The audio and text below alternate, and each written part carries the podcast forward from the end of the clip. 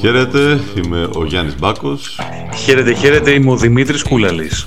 Εκείνος και εγώ, σεζόν νούμερο 2, επεισόδιο νούμερο 8 ε, Δημήτρη Κούλαλου, καλώς ήρθες. Καλώς σε βρήκα Γιάννη μου. Πώς είσαι, καλησπέρα σε όποιον μας ακούει. Καλησπέρα, καλημέρα, όποτε και να μας ακούτε, σε οποιαδήποτε συνθήκη ε, Βασικά δεν ε, απευθύνομαι εγώ στους ακροατές μας Στους ακροατές της κλήσει που κάνουμε αυτή τη στιγμή για να γράψουμε, μιλάω, Δημήτρη Κούλαλη. Ναι, γράφουμε. Η αλήθεια είναι πρωί Πέμπτης, 11 Νοεμβρίου, μάλλον 10 Νοεμβρίου του σωτήριου έτους 2022. Ε, Πέραμε υπέροχα. Τέλεια, και, αυτό, και αυτό βγαίνει προς τα έξω, νομίζω. Mm-hmm. Ε; Βγαίνει προς τα έξω. Ναι. Είναι μια αλήθεια. Σκάνδαλα επί σκανδάλων, συζητήσεις. Είχαμε την απεργία της 9ης ε, Νοεμβρίου. Ε, χθες είχε κόσμο. Ε, και ήταν, ξέρεις, ένα αρκετά ελπιδοφόρο πρώτο βήμα. Γιατί η αλήθεια είναι ότι αν περιμένουμε έναν μηντιάρχη, έναν ισχυρό οικονομικό παράγοντα να ρίξει μία από τις καταστροφικότερες κυβερνήσεις των τελευταίων ετών, τότε μάλλον έχουμε πολύ σοβαρό πρόβλημα. Σε άρπαξα λίγο από τα, το άρπαξα λίγο από τα μαλλιά, ε, κατευθείαν. Όχι ρε Δημήτρη μου, προχώρα. Όχι ρε παιδί μου, εντάξει. Λοιπόν, θα έχουμε την ε, ευκαιρία να τα συζητήσουμε όλα αυτά εντός ε, ολίγου ε, με έναν ε, ιδιαίτερα σημαντικό καλεσμένο. Μιλάμε για τον Θανάση τον ε, Καραμπάτσο, τον εξαιρετικό συνάδελφο, αρχισυντάκτη έκδοση στην εφημερίδα Documento ε, επιλέξαμε να μιλήσουμε με το Θανάση γιατί εκτός ότι είχαμε την ε, δημοσιοποίηση της ε, λίστας με τις ε, παρακολουθήσεις σε μια λίστα στην οποία βρισκόντουσαν μέσα από τον Λάκη Λαζόπουλο μέχρι τους στενούς συνεργάτες του κυρίου Μαρινάκη, του κυρίου Γιανακόπουλου, του κυρίου Βαρδινογιάννη, αλλά και άλλων δελφίνων της, και βαρώνων της Αλλά όχι κάποιον άλλον. Όχι κάποιον άλλον. Έτσι.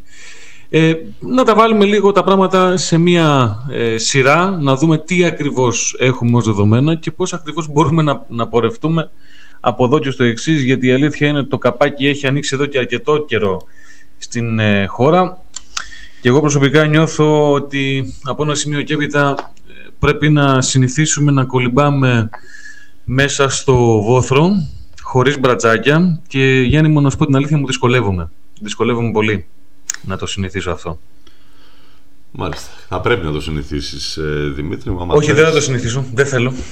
Θα πρέπει να το συνηθίσεις ως, ως επαγγελματίας, όχι ως πολίτης. Ναι, εντάξει, αυτό ισχύει. Ε, η αλήθεια είναι ότι στα podcast ε, που κάνουμε ε, μου δίνεται πάντα αυτή η ευκαιρία να μιλώ και με τις δύο ιδιότητες ε, απλά το ζήτημα είναι ότι πολλές φορές, ε, ενώ θα πρέπει ε, βάσει του, του επαγγέλματος να έχουμε αυτή την ε, περιβόητη ανοσία, δεν μπορώ. Δεν μου βγαίνει με τίποτα. Εν πάση Λοιπόν, ε, έχουμε λοιπόν παρακολουθήσεις. Εντάξει, τώρα βασικά παρακολουθήσεις έχουμε. Τα υπόλοιπα ναι. έχουν και αυτά την αξία τους και τη σημασία τους. Ναι. Αλλά καλός ή κακός ε, είναι ένα τρομερά δομικό σκάνδαλο. Ένα ναι. σκάνδαλο το οποίο χτυπά, κατά τη γνώμη μου, το ίδιο το πολίτευμα. Με όλα τα προβλήματα που μπορεί να έχει το πολίτευμα, παραμένει όμως να είναι αυτό που είναι. Ε, ναι.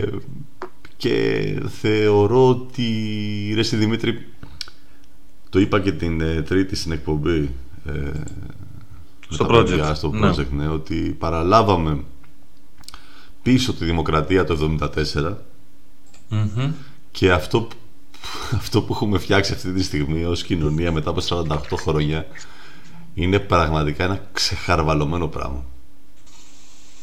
Ναι, είναι αλήθεια. πράγμα, ναι. είναι ξεχαρβαλωμένο. Δηλαδή δεν τιμήσαμε τους αγώνες των ανθρώπων που έκαναν όλα αυτό που έκαναν, θυσίασαν ζωές, θυσίασαν ε, στιγμές, ε, θυσίασαν ε, πολλά πράγματα για να πάρουμε πίσω τη δημοκρατία μας. Και αυτό το οποίο εμείς έχουμε, έχουμε αυτή τη στιγμή στα χέρια μας, αυτό που ζούμε είναι κάτι ξεχαραβαλωμένο, κάτι ένα πολιτικό σύστημα το οποίο έχει αφαιθεί στην ασυδοσία και μια-δυο γενιές οι οποίες ε, γαλουχήθηκαν και μεγάλωσαν με τις αξίες της περίοδου 93-2004 του Πέτρου του Κωστόπουλου, του Θέμε Αναστασιάδη και όλων αυτών ε, οι οποίοι ήταν ουσιαστικά η φωνή της ε, κουλτούρας του, νεοπασ, του νεοπασοκικού εξυγχρονισμού, του σημητικού πασόκου λέμε. Ε, και αυτό τώρα που ζούμε πιστεύω είναι το αποτέλεσμα μιας ε, τέτοιας ε, διεργασίας.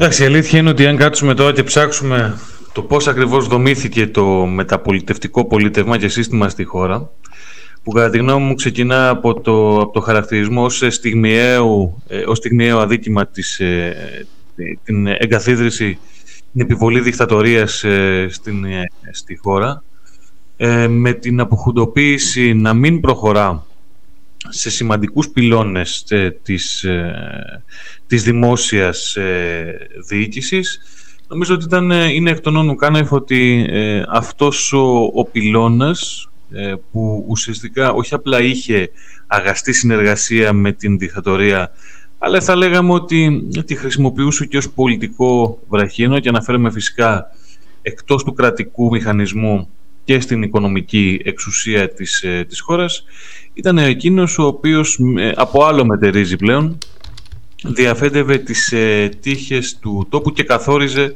και το πολιτικό σκηνικό ε, έχοντας με το μέρος του σε μεγάλο βαθμό το, το πολιτικό εκρεμές.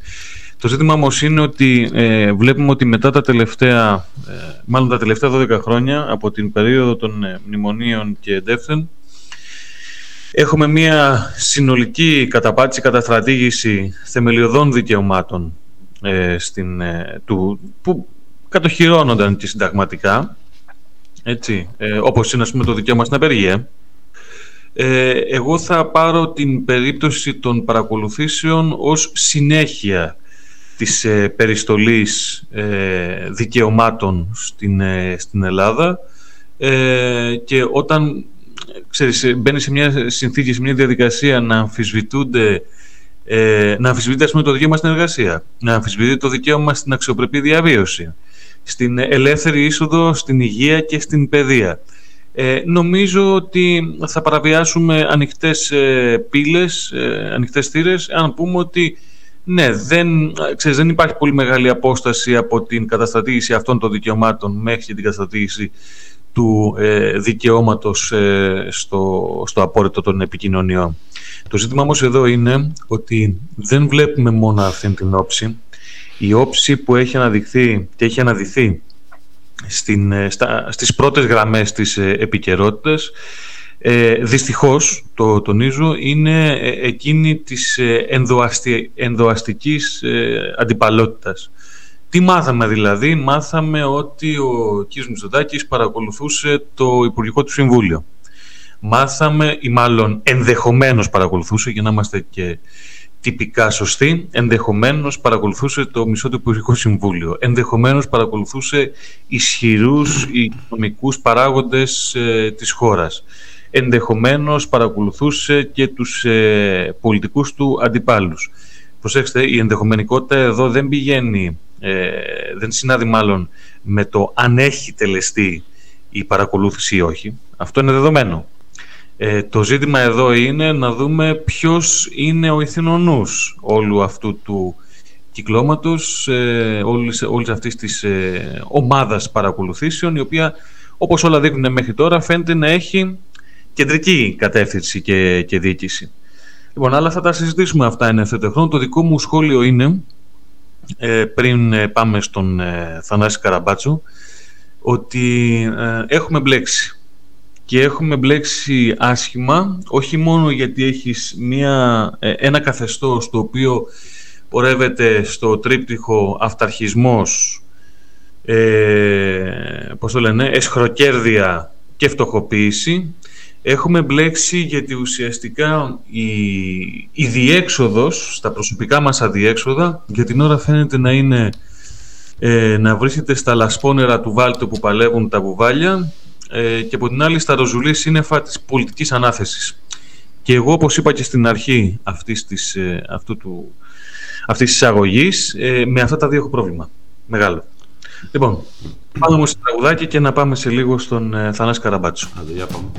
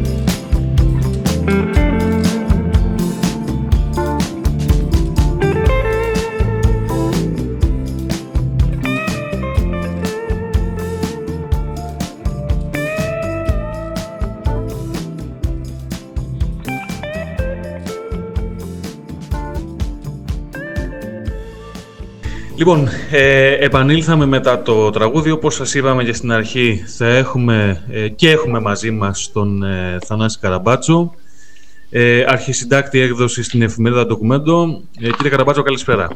Καλησπέρα, παιδιά. Καλησπέρα σας. Λοιπόν, για να καταργήσουμε Θανάση μου τους τύπους, έτσι μιας και γνωριζόμαστε, πάμε κατευθείαν στον, ε, στον Ενικό. Είναι και, είναι και πιο άμεσος. Λοιπόν, την ε, περασμένη Κυριακή κάνατε στο ντοκουμέντο η αλήθεια είναι μια μεγάλη αποκάλυψη ε, και αυτό που λέγαμε και σε κατηδίαν συζητήσεις είναι ότι εγώ προσωπικά είχα να ζήσω αρκετό καιρό. Ε, θυμάμαι από το δημοψήφισμα ε, μια κατάσταση στην οποία δεν έβρισκε στο φύλλο της εφημερίδας. Ε, πράγμα το οποίο μας δείχνει ότι ο κόσμος ανταποκρίνεται όταν ε, υπάρχουν, υπάρχει σημαντική δουλειά σε ερευνητικό επίπεδο και αγοράζει τις εφημερίδες ακόμα και σήμερα που υποτίθεται ότι έχει ε, πεθάνει το, το έντυπο. Ε, τα δεδομένα τώρα, ποια είναι; Ε, μετά την δημοσιοποίηση της ε, λίστας είχαμε τη δημοσιοποίηση της ΠΕΓΑ, έτσι, όπου οι 17 από τις 359, αν θυμάμαι καλά, σελίδες αναφέρονται στην ελληνική περίπτωση. Τι συνδέει αυτές τις δύο ε, δημοσιοποίησεις. Καταρχάς, ε, ευχαριστούμε για τα καλά λόγια.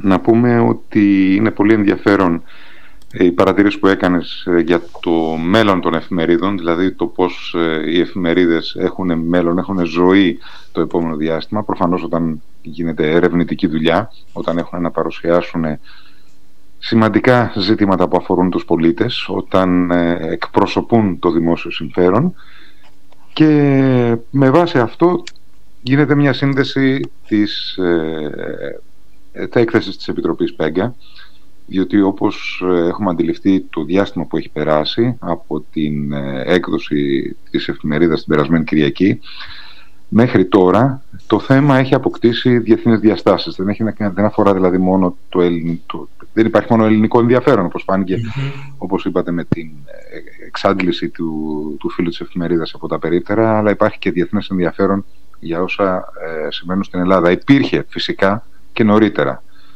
Ε, γι' αυτό και είχε έρθει και είχε αποφασιστεί πολύ καιρό πριν η Επιτροπή Πέγκα να ασχοληθεί με τις υποκλοπές, λέμε εμείς εδώ πέρα, στην ουσία είναι με το κράτος δικαίου σε χώρες της Ευρωπαϊκής Ένωσης. Θανάση να σε διακόψω και να εξηγήσουμε λίγο στον ε, κόσμο τι είναι η Επιτροπή ΠΕΓΑ, γιατί ξέρεις καμιά φορά σωστά, σωστά. εμείς θεωρούμε κάποια πράγματα αυτονόητα, ε, για τους πολίτες δεν είναι αναγκαστικό να τα γνωρίζουν ε, όλα. Πάμε λίγο λοιπόν να εξηγήσουμε τι είναι η ΠΕΓΑ και για ποιο λόγο μας αφορά.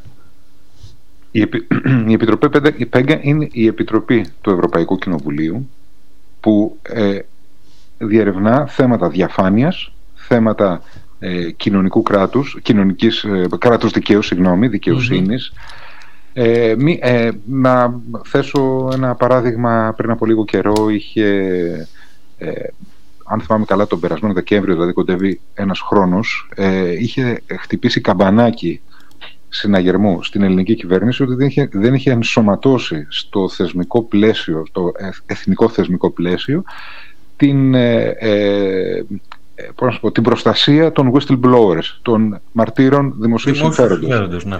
Το θυμόμαστε πολύ καλά τι είναι μάρτυρες δημοσίου συμφέροντος από την υπόθεση Νοβάρτης. Ακριβώς. Η κυβέρνηση κολλησιεργούσε. Η Επιτροπή ε, έστειλε ένα καμπανάκι, ζήτησε να, ε, να μιλήσει με τον ίδιο τον Υπουργό Δικαιοσύνης, τον κύριο Τσιάρα. Ο κύριος Τσιάρας δεν εμφανίστηκε στις Βρυξέλλες, έστειλε, αν θυμάμαι καλά, το Γενικό Γραμματέα ε, έλαβε τις προειδοποιήσεις. Ο Γενικός Γραμματέας είπε εκείνη τη στιγμή ότι μην ανησυχείτε, εμείς θα το, ε, θα το εντάξουμε, θα τον σωματώσουμε στο εθνικό μας δίκαιο. Τώρα όπου να είναι θα, το, θα, θα περάσει. Και ε, την περασμένη εβδομάδα ή την προπερασμένη εβδομάδα έγινε ε, η υλοποίηση αυτής της ε, ε, οδηγίας, της Ευρωπαϊκής Οδηγίας. Καταλαβαίνετε λοιπόν το ρόλο που έχει η Επιτροπή απέναντι στα κράτη-μέλη. Έχει, μια βαρύνουσα σημασία ε, ο ρόλος της όσον αφορά την ε, ε, λειτουργία του κράτους δικαίου στα, στα, στο εκάστοτε κράτος μέλος. Το κακό είναι ότι στο μάτι της Επιτροπής ΠΕΓΚΑ είχαν μπει κάποιες χώρες γνωστές για το πώς πολιτεύονται οι κυβερνήτες τους, όπως είναι η Ουγγαρία του Βίκτορ Ορμπάν ή η Πολωνία και έχει βρεθεί και η Ελλάδα του Κυριάκου Μητσοτάκη και αυτό δεν περιποιεί τιμή ούτε στον Πρωθυπουργό της χώρας, ούτε φυσικά και στους πολίτες της. Καταλαβαίνετε λοιπόν ότι θα επρεπε να, ε, να ληφθούν πολύ σοβαρά υπόψη τα όσα αναφέρει η, η, κάθε έκθεση της Επιτροπής ΠΕΓΚΑ. Δεν είναι μόνο η τελευταία που είναι το προσχέδιο για μένα, είναι ένας καταπέλτης για τη στάση της κυβερνησης Και φυσικά να μην αποτελεί ένα μικροκομματικό παιχνίδι το είδαμε αυτό στην συνέντευξη τύπου που δόθηκε την περασμένη εβδομάδα. Να εμφανίζεται η Ευρωβουλευτής της Νέας Δημοκρατίας, η κυρία Βόζεμπεργκ. Και να λέει ότι δεν είναι έτσι τα πράγματα με κάποιον τρόπο. και η Σοφή Βέλτ, η Ολλανδή Ευρωβουλευτής. Είναι η συγγήτρια της, ε, της ΠΕΓΑ, η οποία μάλιστα θα να πούμε ότι ανήκει και στην Ευρωομάδα που ανήκει και ο κύριος Μακρόν. Ακριβώς αυτό Δεν είναι δηλαδή καμιά αναρχοκομμουνίστρια, αυτό θέλω να πω. Ακριβώς αυτό θα έλεγα. Στην Επιτροπή ΠΕΓΑ είναι ευρωβουλευτές από όλο το τόξο της, ε, του πολιτικού συστήματος. Δηλαδή από και δεξιοί, να το θέσουμε έτσι, υπάρχουν ευρωβουλευτές του Ευρωπαϊκού Λαϊκού Κόμματος, σοσιαλιστές, όπως είναι η κυρία Εύα Καηλή. Ε, υπάρχουν ε, από την ευρωομάδα της αριστεράς, των Πρασίνων, όπως είναι η κυρία Σασκιά Μπρικμόντ, η Βελγίδα Ευρωβουλευτήνα, η οποία, ε, αν θυμάστε καλά, φεύγοντας από την Ελλάδα, έκανε εκείνο το περίφημο τουιτάρισμα, την ανάρτηση, mm-hmm. χαρακτηρίζοντας τον Πρωθυπουργό παρανοϊκό.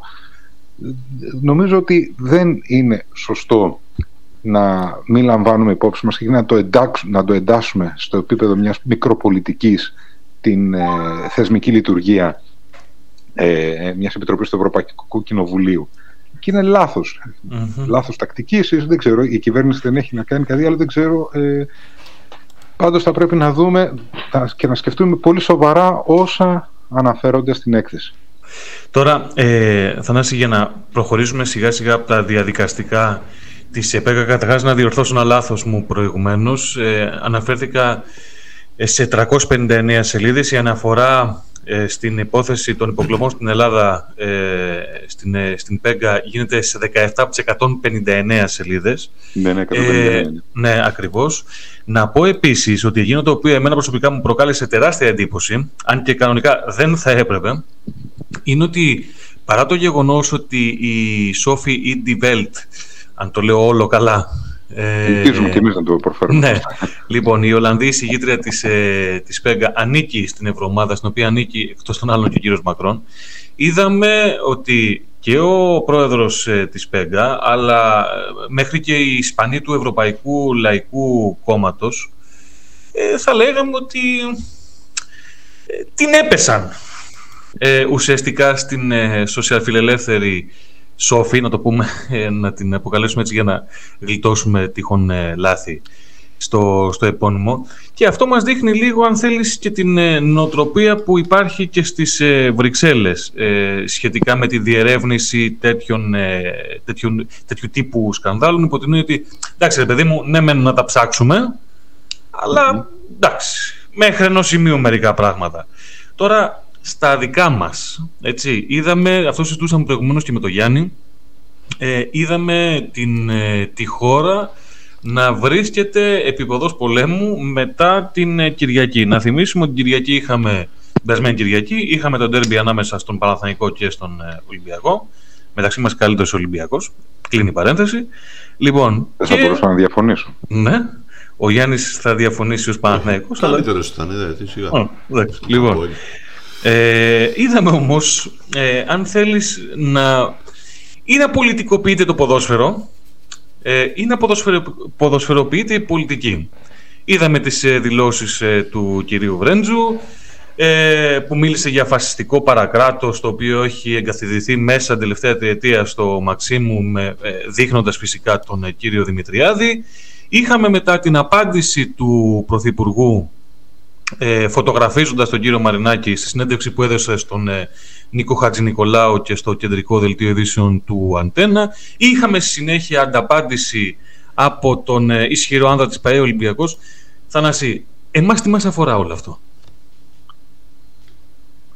Είναι κατά τα φαινόμενα μια πολιτική εξέλιξη που φυσικά αφορά τη διακυβέρνηση της χώρας μπορούμε να το πούμε έτσι. Ε, αυτό που βλέπουμε τη δεδομένη στιγμή είναι ε, ε, μπορεί να μιλάνε κάποιοι για έναν υπάρκτο πέναλτι. Εγώ θα έλεγα ότι υπάρχει οι ανύπαρκτες υποκλοπές, που δεν υπήρχαν, απέκτησαν μορφή, απέκτησαν πρόσωπο. Ήταν πολιτικά τα πρόσωπα, ο κατάλογος είναι μεγάλος, ε, όπως έχει πει και ο Κώστας αυτό που βλέπουμε είναι πολιτικά πρόσωπα τα οποία προέρχονται από τον χώρο της Νέας Δημοκρατίας. Ε, μιλούμε για πρώην πρωθυπουργούς, μιλούμε για ε, υπουργούς, μέλη του Υπουργικού Συμβουλίου. Τον Υπουργό Εξωτερικών επίσης, έτσι. Ε, Ακριβώς, αυτό ήθελα να πω. Τον Υπουργό Εξωτερικών. Ε, η, αυτό που παρατηρούμε επομέν και μάλιστα ο Υπουργός Εξωτερικών ε, με μια αμφίσιμη δήλωσή του, αν θα μπορούσε να είναι συμβιλική μάλλον, όπως είναι το, το καραμανλικό trademark, ε, άφησε ε, πολλά υπονοούμενα κατά τη γνώμη τη δική μου καταρχας Ε, κάποιοι άλλοι υπουργοί σιώπησαν. Δεν πήραν θέση. Κάποιοι, όπως ο κ. Χατζηδάκης, είπε ότι ε, «Μα γιατί να με παρακολουθεί ο Πρωθυπουργός. Ε, θα μπορούσε να πει κάποιος γιατί. Υπάρχουν πολλές... Ε, ε θα μπορούσαμε να, πούμε για ποιους... Για, υπάρχουν πολλοί λόγοι, αλλά είναι εικασίες. Ο ίδιος ο Πρωθυπουργός, ε, από την αρχή που δεν υπήρχαν υποκλοπές έφτασε στο επίπεδο ότι υπάρχουν υποκλοπές στην Ελλάδα. Εκεί καταλήξαμε. Αλλά από ιδιώτες. Γίνονται από το, ναι, υπάρχουν συστήματα υποκλοπών. Ε, είναι γύρω στα 500, όπως ε, ανέφερε, αν θυμάμαι καλά, 500. Δεν θα, ναι. δεν θα κολλήσουμε στον αριθμό. Μπορεί να είναι 600, 1000, 5, ένας, οτιδήποτε. Αλλά είναι διανόητο, καταρχάς, ένας πρωθυπουργός να ενημερώνει τους πολίτες ότι ξέρετε υπάρχουν συστήματα υποκλοπών και να, να βάζει τελεία. Αυτό θα μπορούσε να το κάνει οποιοδήποτε πολίτης. Ξέρετε υπάρχουν συστήματα υποκλοπών. Ένας πρωθυπουργός έχει τη θεσμική ευθύνη να παράσχει ασφάλεια στο, στο, στις ε, ε τηλεφωνικές επικοινωνίες, γενικώς στις επικοινωνίες, στο ιδιωτικό, στην ιδιωτική σφαίρα των πολιτών του. Αυτό δεν βλέπουμε να έγινε από, τουλάχιστον λεκτικά από τον Πρωθυπουργό. Το μόνο που ακούστηκε ως λύση είναι ότι θα, μπορέσουμε, ότι θα ε, ενισχυθεί το νομικό πλαίσιο να μην ε, γίνεται αγορά, να μην ε, μπορούν να χρησιμοποιηθούν αυτά τα συστήματα υποκλοπών. Αν θυμάμαι καλά υπάρχει ένα τέτοιο πλαίσιο, άμα θέλει να το εξειδικεύσει η κυβέρνηση θα πούμε μπράβο, αλλά το βασικότερο το οποίο δεν λέει ο Πρωθυπουργός και είναι το να επανέλθει η διάταξη την οποία κατήργησε με το 21. το ακριβως αν θυμάμαι καλά, την άνοιξη, αν θυμάμαι καλά είναι μαρτης ε, το 21, να μην μπορεί το θύμα... Μετά την αποκάλυψη του Κουκάκη δεν είναι αυτό, Θανάση; Ακριβώς, ακριβώς. Όταν πήγε ο συνάδελφος δημοσιογράφος να ζητήσει ε, ποιος τον παρακολουθεί, αν είναι υπό παρακολούθηση, όχι ποιος, αν είναι ε, στόχος παρακολούθησης, του είπαν ότι δεν ισχύει, δεν μπορούμε να σου δώσουμε κάποια πληροφορία, διότι ψηφίστηκε ένας νόμος και ε, έχει πέσει σκοτάδι το περί, το πέπλο του απορρίτου. το πέπλο του απορρίτου το έχει απλώσει ο Πρωθυπουργός σε όλη την έρευνα από την πρώτη στιγμή που εμφανίστηκε υπόθεση υποκλοπής με το Predator ή και με την ΑΕΠ ακόμη. Δηλαδή δεν ξέρουμε, η ΑΕΠ, ε, μάλλον μάθαμε ότι η ΑΕΠ παρακολουθούσε για εθνικούς λόγους τον αρχηγό του Τρίτου Κόμματος. Μάλλον πριν γίνει αρχηγός του Τρίτου Κόμματος, mm-hmm. κατά τη διάρκεια της ε, εκλογικής διαδικασίας στο Κινάλ Πασόκ. Εδώ είναι ένα τεράστιο θέμα. Ε, το πώς, ε, από τη μία το πώς πολιτεύεται ο ίδιος ο Πρωθυπουργός, απλώνοντας ε, το πέπλο του απορρίτου, επιβάλλοντας στην ουσία ένα σιωπητήριο σε όλους. Ε, το πώς ε, αντιμετώπισε την Πέγκα, ενώ ο ίδιος είναι προϊστάμενος, πολιτικός προϊστάμενος, είναι η πρώτη απόφαση που πήρε όταν, έγινε, όταν μπήκε στο Μέγαρο Μαξίμου μετά την 7η Ιουλίου του 2019 να, να βάλει την ΕΕΠ, να θέσει την ΕΕΠ υπό τις οδηγίες του να είναι ο πολιτικός προϊστάμενος και ως πολιτικός προϊστάμενος δεν εμφανίζεται μπροστά στην ε, Επιτροπή Πέγκα, πουθενά δεν εμφανίστηκε. Εμφανίζεται κάποιος γενικός γραμματέας της κυβέρνησης, το οποίος τυχάνει να είναι ανυψιό του, ο Γρηγόρης Δημετριάδη, και να θεωρείται από πολλούς το προηγούμενο διάστημα το ισχυρό πρόσωπο του Μαξίμου. Άλλωστε έκανε αυτός υποκλοπές χωρίς να δίνει λόγο σε κανέναν. Ε, εμφανίστηκε ο κύριος Γεραπετρίτης, το νούμερο 2, ας το πούμε αυτή τη στιγμή στο Μαξίμου, να μιλήσει ανταυτού στην Πέγκα και βλέπουμε έναν πρωθυπουργό να προσπαθεί να βγει από το κάδρο των ευθυνών.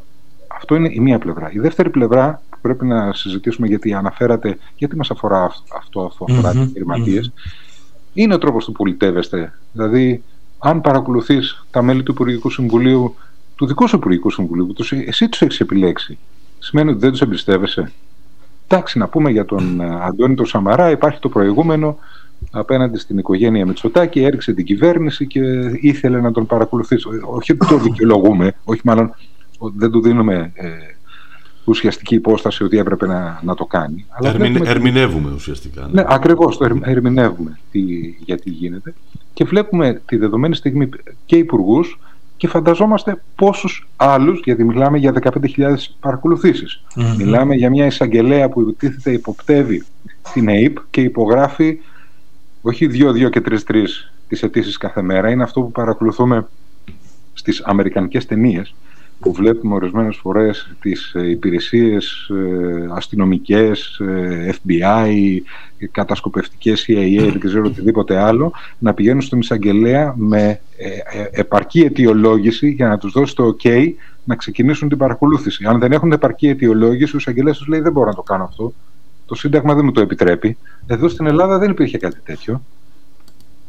ναι. Εδώ βλέπουμε αθρώες ναι. υπογραφές ε, κάθε μέρα δηλαδή απορώ πώς, πώς έβρεσε χρόνο πρέπει να υπέγραφε τα πάντα κάθε μέρα 15.000 παρακολουθήσεις το 2000, ε, πάνω από 15.000 παρακολουθήσεις το 2020 αν θυμάμαι καλά διορθώστε με δεν είμαι σίγουρος τώρα ναι. είναι, ε, είναι τεράστιος αριθμός και μάλιστα παρακολουθήσεις που είναι διαρκώς αυξημένες δηλαδή ο αριθμός τους αυξάνεται ε, όσο περνούν τα χρόνια, καταλαβαίνουμε τι μπορεί να κρύβεται πίσω από αυτές. Επίσης, βλέπουμε ακριβώς επειδή, για να συνδέσω προηγουμένως που μίλησα για τον κύριο Ανδρουλάκη, βλέπουμε ότι ο κύριος Ανδρουλάκης παρακολουθείται από την ΑΕΠ για ε, εθνικούς λόγους. Παράλληλα, το, το κινητό τηλέφωνο του κυρίου Ανδρουλάκη είχε παγιδευτεί με το σύστημα Predator. Αυτό και όπως επίσης και με την υπόθεση Κουκάκη. Αυτό δείχνει ότι υπάρχουν συγκοινωνούντα δοχεία δεν υπάρχει κάποια άλλη ε, εξήγηση κατά τη γνώμη μου. Συγκοινωνούνται δοχεία ανάμεσα στις παρακολουθήσεις της ΕΕΠ και στις παρακολουθήσεις τι παράνομες με το Predator. Ε, Θανάση, Θανάση θέλω να σε ρωτήσω ναι. κάτι αναφορικά με τον τρόπο της ε, έρευνάς σας. Είδαμε το 2019 ουσιαστικά ο πρώτος νόμος της κυβέρνησης Μητσοτάκη ήταν μέσα σε άλλα ε, να πάρει υπό το Μέγαρο Μαξίμου την, ε, ουσιαστικά την διεύθυνση της ΑΕΠ. Αυτό θα μπορούσε να πει κανείς πως για έναν δημοσιογράφο, για μια δημοσιογραφική ομάδα είναι ένα καμπανάκι που από εδώ και πέρα θα πρέπει να δούμε γιατί σημαίνει αυτό ή περισσότερο και εσείς και οι υπόλοιποι που ερευνούν γιατί έχουμε δει και ευτυχώς και δύο-τρεις ακόμα Φυσικά, ε, οργανισμούς ε, να ενεργοποιούνται μετά την υπόθεση Κουκάκη. Καταρχάς, ε, ενδείξεις υπάρχουν για οτιδήποτε, άμα το δούμε, άμα κάνουμε ένα flashback, στο, στον ιστορικό χρόνο. Υπήρχαν ενδείξεις, εξαρτάται πώς τις εκτιμά ο καθενας Ε, το θέμα είναι αν υπάρχουν αποδείξεις. Και αυτό πέρα από το ντοκουμέντο και οι άλλοι συνάδελφοι που ε, ερευνούν, ε, εμφανίστηκαν, όταν εμφανίστηκαν κάποια στοιχεία προσπάθησαν να ε, συνθέσουν το puzzle ε, να βρουν την άκρη του νήματος. Ε, πληροφορίες ενδεχομένως μπορεί να υπήρχαν.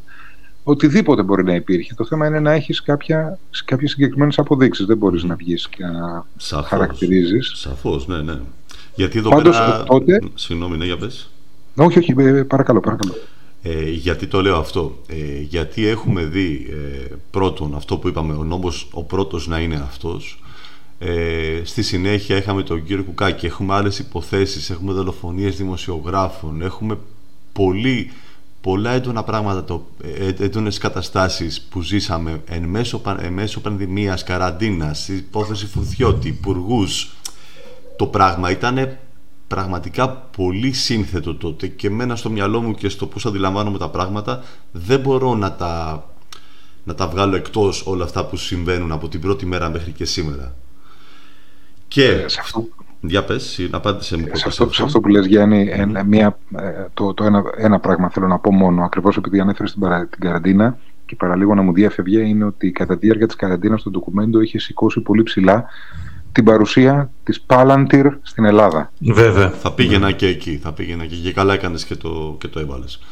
Είδαμε πάρα πολλά πράγματα να συμβαίνουν μέσα στην καραντίνα.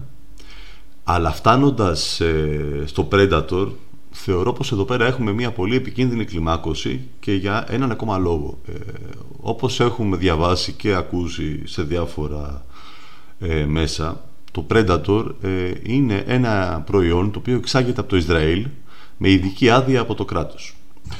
Το, το Predator λοιπόν έχει εξαχθεί στην Κύπρο με συγκεκριμένη άδεια γιατί μόνο έτσι γίνεται και η Κύπρος μετά με, δική της, ε, με δικό της ε, τρόπο, με δικό της μέσο, με δικό της νόμο το εξάγει στην Ελλάδα σε κάποια ιδιωτική εταιρεία.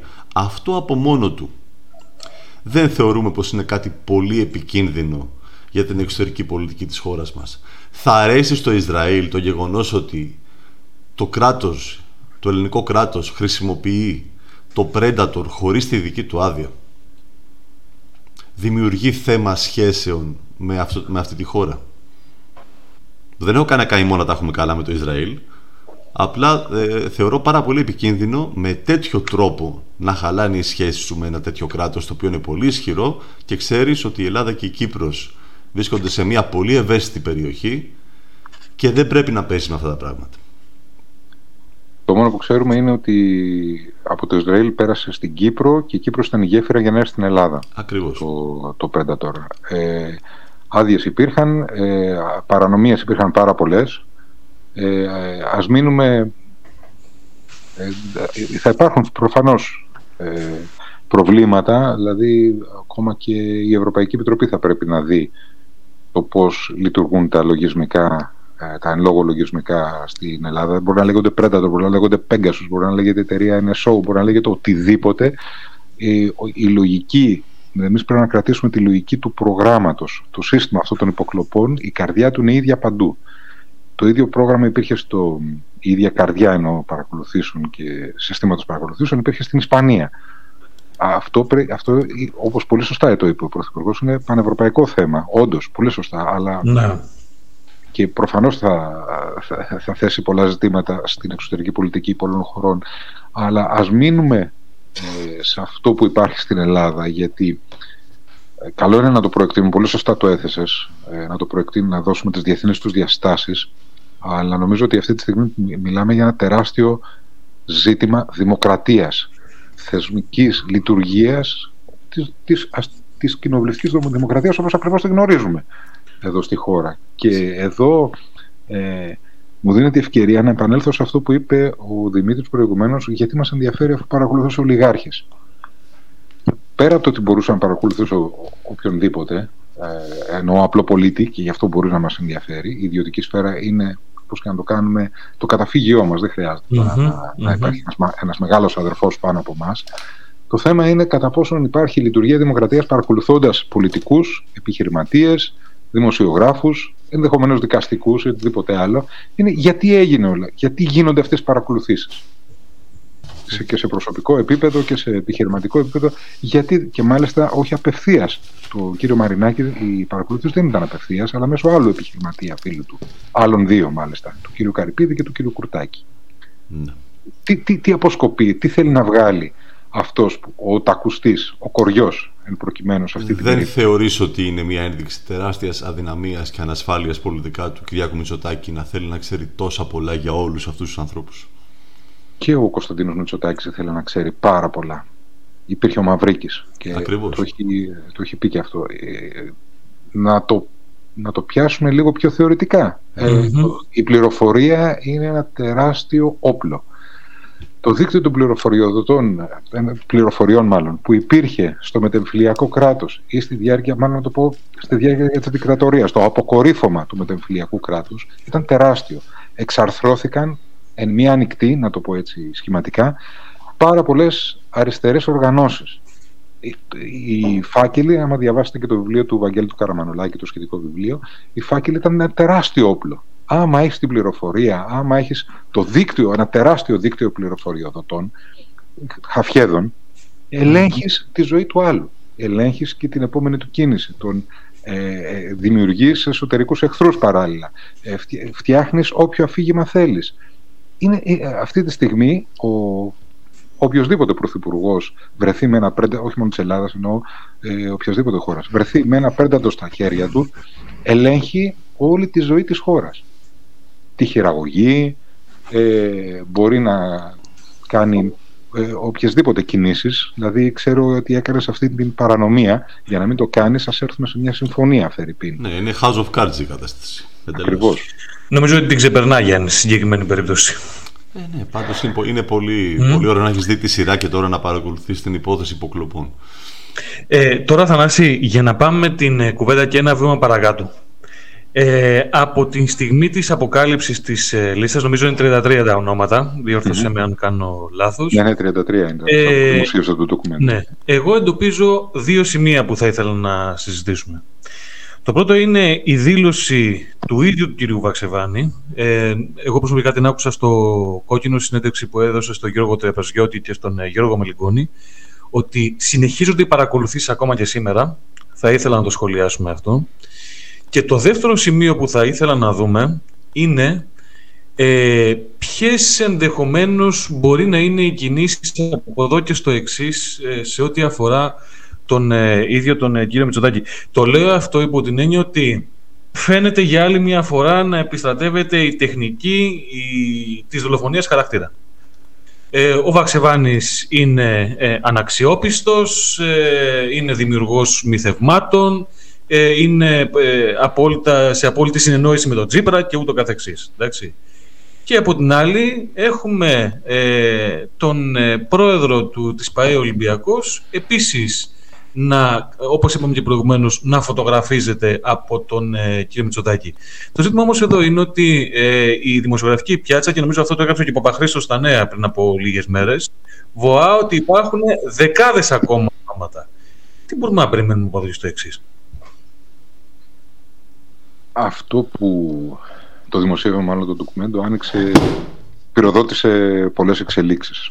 Mm-hmm. Καταρχάς αυτό που βλέπαμε προηγουμένως ε, σε τεράστιο επίπεδο το ζήσαμε γιατί είναι τραγικό να ακούς από κυβερνητικά χείλη ότι το ντοκουμέντο Φερρυπίν όταν ξέσπασε η πανδημία ότι είναι ψεκασμένοι και γι' αυτό δεν τους δώσαμε τα χρήματα, τα αποκλείσαμε από τη λίστα Πέτσα ήταν μια απάντηση που έδωσε σε ερώτημα Ευρωπαϊκού ε, Οργανισμού Δημοσιογραφικής Εποπτείας ε, ήταν τραγικό όταν το ντοκουμέντο έχει βγει με πρωτοσέλιδο που να λέει «Ακούμε τους επιστήμονες» όταν έχει βγει με δύο σελίδες που να καταρρύπτει τα fake news τότε της, ε, του, του κινέζικου ιού που, λέγαμε, που λέγανε διάφοροι κτλ. κτλ. Ήταν, ήταν τραγικό. Ε, αυτή η δολοφονία χαρακτήρα ε, την έχουμε ζήσει στο πετσί μας και κυρίως ο Κώστας Βαξεβάνης ε, όλα αυτά τα χρόνια. Είναι η, απάντηση είναι μάλλον η απάντηση απέναντι στις αποκαλύψεις που γίνονται. Δεν υπάρχει κάποια απάντηση, έγινε ή δεν έγινε, αυτά είναι τα στοιχεία, OK, okay, όπως θα έπρεπε να γίνεται σε κάθε ευνομούμενη Η απάντηση μέσω, όχι, όχι απλά μέσω ε, τρίτων ή οτιδήποτε άλλο, και τρόλ ε, που θα μπορούσαν να επιστρατευτούν στην συγκεκριμένη περίπτωση, αλλά ακούσαμε στην τελευταία συνέντευξη του Πρωθυπουργού, στο Νίκο Χατζη Νικολάου, στον Αντένα, ακούσαμε ότι ο Βαξεβάνης ε, είναι εμπλεκόμενος σε ροή ε, χρήματος από ρωσικό κεφάλαιο στην ελλαδα και μάλιστα με απόφαση δικαστηρίου ε, αμερικανικού το 2016. Διόρθωσε ο κύριος Οικονόμο, ο κύριος εκπρόσωπος, είπε ότι είναι απόφαση του 2022, δεν διόρθωσε όμως πού εμφανίζεται το όνομα του Βαξεβάνη μέσα στο, ε, στο συγκεκριμένο, ε, στη συγκεκριμένη απόφαση; Διότι δεν υπάρχει, απλούστατα. Επίσης ε, υπάρχει η άλλη δολοφονία χαρακτήρα είναι ότι ε, φτιάχτηκε το ντοκουμέντο με 3 εκατομμύρια ευρώ. Δηλαδή το, το έχετε συναντήσει πολλές φορές. Ε, κάποια κυβερνητικά χείλη έχουν σταματήσει να το αναπαράγουν. Εντέχνος όμως εμφανίζεται σποραδικά παρότι υπάρχει δικαστική απόφαση που έχει ξεκαθαρίσει ε, το θέμα. Δεν υπήρξαν ποτέ 3 εκατομμύρια ευρώ που δόθηκαν από το, στον κύριο Καλογρίτσα για να ανοίξει το ντοκουμέντο από, Λιβανέζικη, ε, από Λιβανέζους επιχειρηματίες.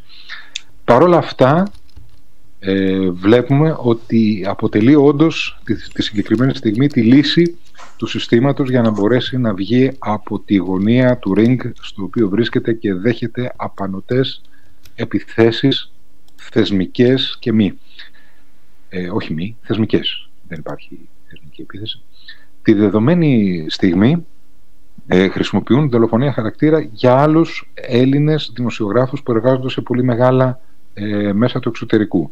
Για Αμερικανούς δημοσιογράφους, δηλαδή να παρατηρήσουμε ότι ο κύριος Μητσοτάκης δεν πήγε στο Athens Democracy, στο φόρουμ του New York Times, ακριβώς επειδή Κρατάει μούτρα προφανώς στην εφημερίδα, ναι. επειδή του, τον έβγαλε στη Σέντρα και τα λοιπά. Δεν τον ε, ε, υπερασπίστηκε μάλλον το άρθρο του του Alex Club. Ακριβώς. Υπερασπίστηκε όπως κάνει κάθε εφημερίδα το άρθρο του συνεργάτης από τη στιγμή που δεν υπάρχει ε, ε, επαρκής ανταπάντηση από την άλλη πλευρά. Ε, βλέπουμε αυτό να, η ίδια δολοφονία χαρακτήρα να έχει προχωρήσει στην, ε, προς την ε, Ολλανδή Ευρωβουλευτήνα την ε, Σοφή Ιντβέλτ. Καταλαβαίνετε δηλαδή τι... Ή στη, προφανώς θα δούμε και άλλους. Όποιος δεν μας κάνει είναι προδότης, είναι εχθρός του λαού ή οτιδήποτε άλλο. Είναι, είναι χαρακτηριστικό ότι οι εθνικοί λόγοι χρησιμοποιούνται για να το τελευταίο διάστημα, για να παρακολουθήσει το τελευταίο διάστημα, είναι ιστορικό φαινόμενο. Για να παρακολουθήσεις τον αντίπαλό σου, όπως mm-hmm. είδαμε τον κύριο Αντουλάκη, προφανώς θα υπάρχουν και άλλοι λόγοι, και εθνικοί λόγοι, ε, οι εθνικοί λόγοι χρησιμοποιούνται για να ε, ρίξεις λάσπη στον αντίπαλό σου. Είσαι πράκτορα του Ερντογάν, αυτά που κάνεις βοηθάς τον Ερντογάν, δεν βοηθάς την πατρίδα σου, κάνεις κακό στην πατρίδα σου. Το βλέπουμε να αναπαράγεται τακτικά όλο αυτό το διάστημα. Ε, αυτό το κλίμα ε, θα έλεγα ότι δεν είναι, είναι τοξικό για την ε, λειτουργία της δημοκρατίας και για τη λειτουργία των θεσμών. Είναι ένα κλίμα ε, που όζει. Αυτή τη στιγμή δεν μπορεί να κρατήσει για πολύ καιρό. Δηλαδή υπάρχουν πολύ κοντά Γιατί το λέω αυτό; Γιατί ξαφνικά σε μια μηντιακή παντοκρατορία, να το πω έτσι, που είχε επιβάλει η κυβέρνηση Μητσοτάκη, ε, εν είδη καθεστώτος, δηλαδή δεν υπήρχε διαφορετική mm-hmm. άποψη, υπήρχαν ύμνοι απέναντι στον Πρωθυπουργό που τα πήγε περίφημα στην πανδημία, ε, που όλ, κανένα, το μηντιακό σύστημα έκλεινε μάτια και αυτιά για, τις, για την κατάσταση της ΜΕΘ. Ο κόσμος πέθαινε έξω από τη ΜΕΘ. Ο Πρωθυπουργός έλεγε στην Βουλή ότι δεν υπάρχει περίπτωση, έχουν την ίδια φροντίδα. Όπως έχουν και οι, οι ασθενείς μες στη ΜΕΘ. Έχουμε κάνει τα πάντα. Και όταν του έλεγε κάποιος, μα η θνητότητα είναι μεγαλύτερη. Όχι. Πείτε μας σας παρακαλώ, δώστε μας στοιχεία για να το αποδείξετε αυτό. Και τα στοιχεία ήδη βρίσκονταν στο Μέγαρο Μαξίμου. Ήδη η έκθεση Λίτρα ε, Τσιόδρα. Τσιόδρα ήταν στα, στα σκαλάκια του Μαξίμου. Κάποιος την είχε παραλάβει προφανώς. Δεν την είχε μείνει ανεπίδοτη. Το ίδιο, σχεδόν το ίδιο διάστημα. λοιπόν ότι αυτό το μηντιακό κλίμα της παντοκρατορίας έχει πάρα πολλές ρογμές. Δεν έχει να κάνει μόνο με την ε, κόντρα που αναπτύχθηκε για το πέναλτι, για το, υποτίθεται για το πέναλτι ανάμεσα στον Πρωθυπουργό και στον κύριο Μαρινάκη. Έχει να κάνει πολύ περισσότερο με το κατά πόσον όλη αυτή η, ο, ο τρόπος του, του, πολιτικού λόγου, αυτός ο πολιτικός λόγος της ε, κυβερνητικής πλευράς έχει τα καύσιμα για να πάει τη Νέα Δημοκρατία ακόμα πιο πέρα. Τη δεδομένη στιγμή βλέπουμε ότι ακόμα και συντηρητικά μέσα εκφράζονται επικριτικά. Ε, ε, ακόμα και στο επίπεδο το απλό, μιλώντας, γιατί όλοι μας γνωρίζουμε ε, ψηφοφόρους, μέλη, στελέχη της Νέας Δημοκρατίας, ε, ακούς ότι δεν πάει αυτό άλλο.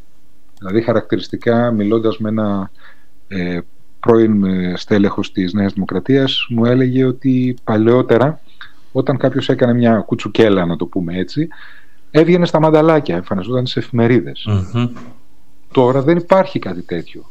Βλέπουμε ότι επικρατεί μια απόλυτη ε, θεσμική, ε, πώς να το πω τώρα, ε, μια απέχθεια προς τους θεσμούς, α, αδιαφορία. Υπάρχει μια ασυδοσία, να το πω έτσι. Ίσως δυνατόν... Ναι, ναι, ολοκλήρωσε, ολοκλήρωσε. Δεν είναι δυνατόν αυτό που ήθελα να πω, Δημήτρη, ε, να γίνεται τέτοιο πανηγύρι απέναντι θεσμικά, είτε σε αποφάσεις, ε, είτε υπουργοί, είτε δικαιοσύνη, οτιδήποτε άλλο και η κυβέρνηση να μην δίνει λογαριασμό σε κανέναν. Δεν λογοδοτεί. Δεν λογοδοτεί, δεν έχει λογοδοτήσει πουθενά.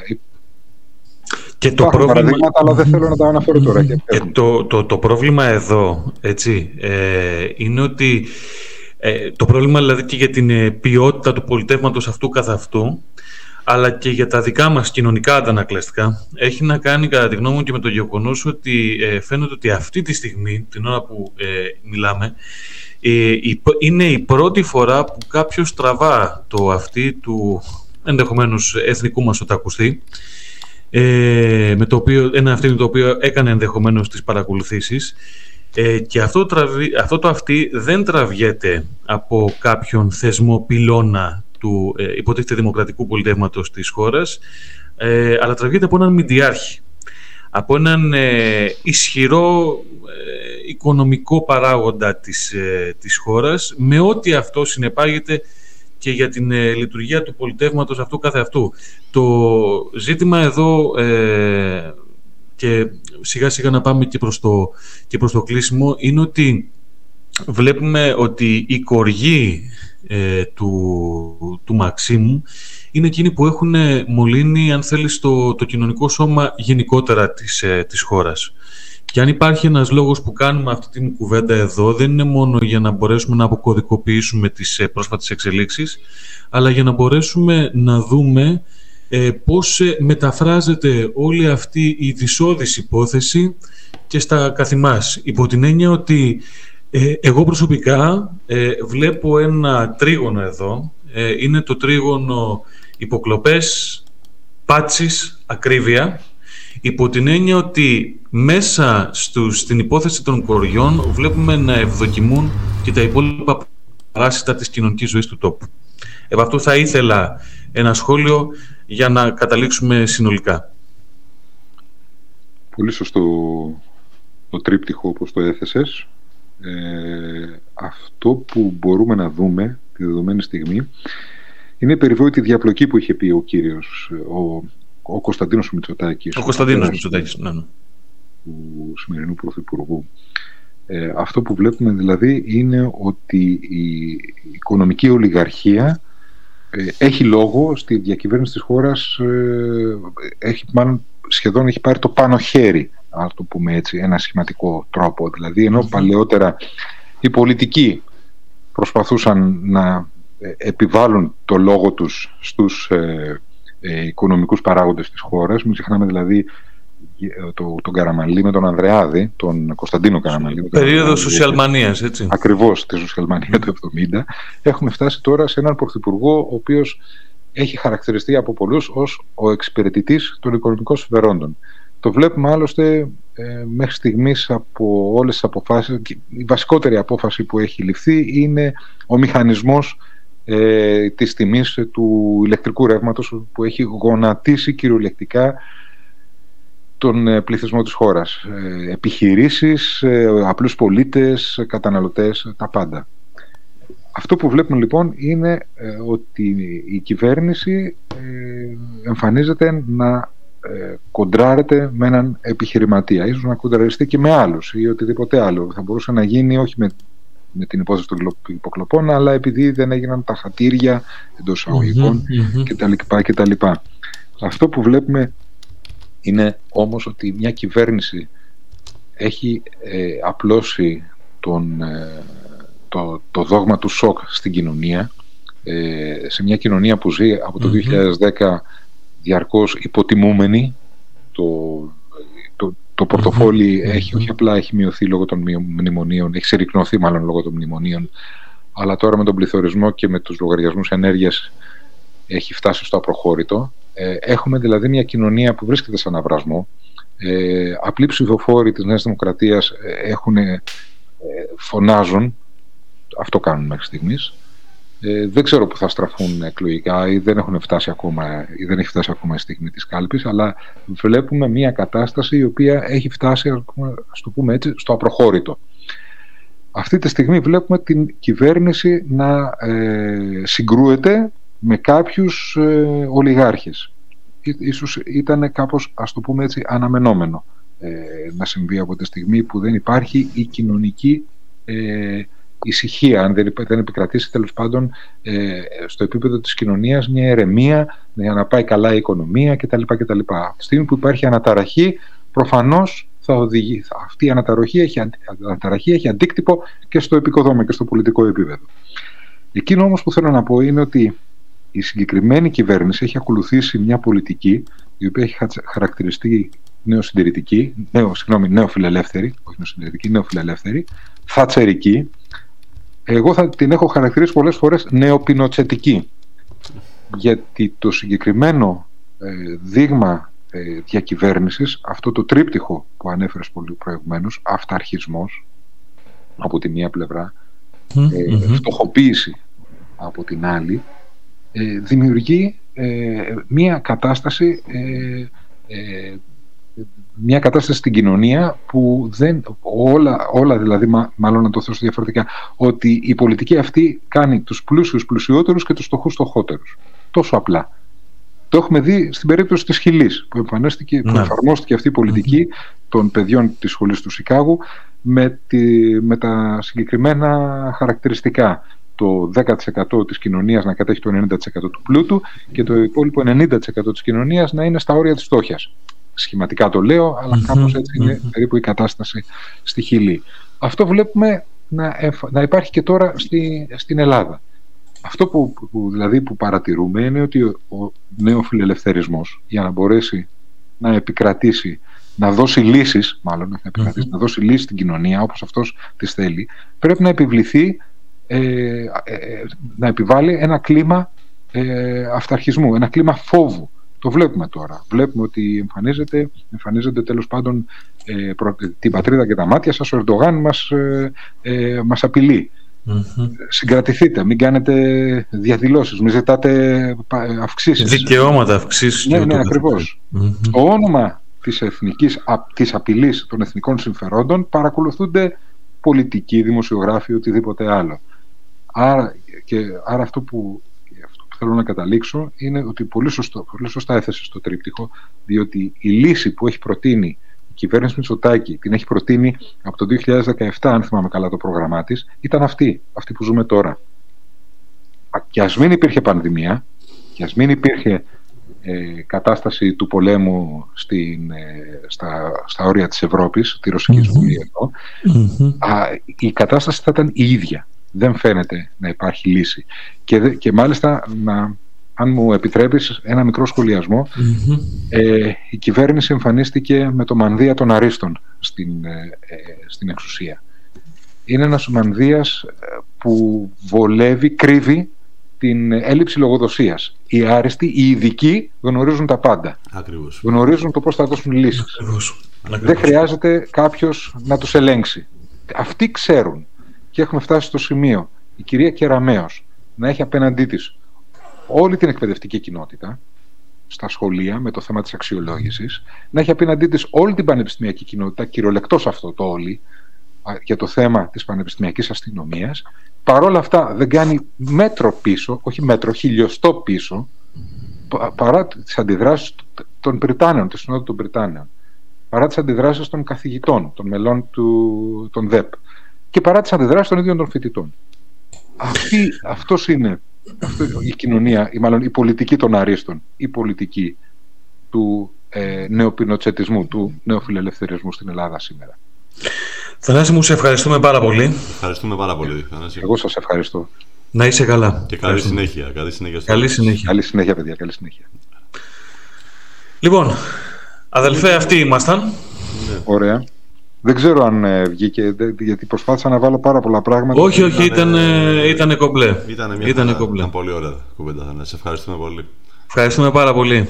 Και εγώ ευχαριστώ, παιδιά. Και εγώ ευχαριστώ. Να ξεκινήσω τώρα να πιω λίγο καφέ τη δουλειά να είσαι καλά. Ήδη σαν καρχαρίες έξω από το γραφείο κυκλοφορούν διάφοροι. να είσαι καλά, να είσαι καλά. Έγινε. Θα τα πούμε. Καλή σας μέρα. Να είσαι καλά. Λοιπόν, αδελφοί αυτοί ήμασταν. Ε, νομίζω ότι η κουβέντα κάλυψε όσο το δυνατόν ε, γινόταν όλες τις προεκτάσεις ε, του ζητήματος, όχι μόνο στον πυρήνα της, ε, του σκανδάλου των παρακολουθήσεων, αλλά και στη διάχυσή του στην, στην κοινωνία.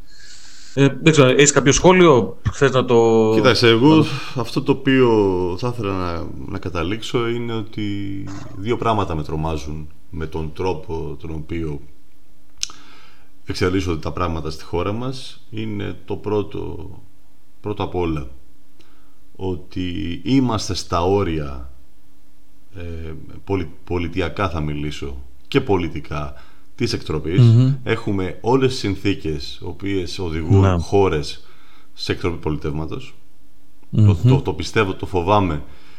Το φοβάμαι και για κάποιο λόγο ελπίζω και ότι, ότι ταυτόχρονα δεν έχουμε τις συνθήκες ε, δεν έχουμε αυτό το κομμάτι mm. απέναντί μας θα, θα πήγαινε σε κάτι τέτοιο και το άλλο είναι ότι δεν ξέρω πού μπορεί να φτάσει ε, ο Κυριάκος Μητσοτάκης και να παραμείνει στην εξουσία και φοβάμαι ότι μπορεί να οδηγηθούμε και σε όχι μόνο θερμά επεισόδια και σε μεγάλους μπελάδες μόνο και μόνο για να παραμείνει και να σώσει το τομάρι του με κάθε τρόπο που θα μπορέσει. Ας ελπίσουμε να είσαι απλά μια Κασάνδρα. Ελπίζω. Λοιπόν, αυτοί ήμασταν Γιάννης Μπάκος, Δημήτρης Κούλαλης, εκείνος και εγώ. Ε, ευχαριστούμε πάρα πολύ για την ε, υποστήριξη. Δεν ξεχνάμε να κάνουμε εγγραφή ε, στο, στο Spotify, στα Google και τα Apple Podcast. Πάντα ζητάμε τις αξιολογήσεις σας. Ζητάμε επίσης τα σχόλια και προτάσεις που μπορείτε να αποστέλετε στην σελίδα του Νόστιμων, του Νόστιμων Ήμαρ. Ανανεώνουμε το ραντεβού για την επόμενη εβδομάδα. Μέχρι τότε, ψυχή βαθιά. Ευχαριστούμε πολύ. Καλή συνέχεια σε όλους. Ευχαριστούμε πολύ.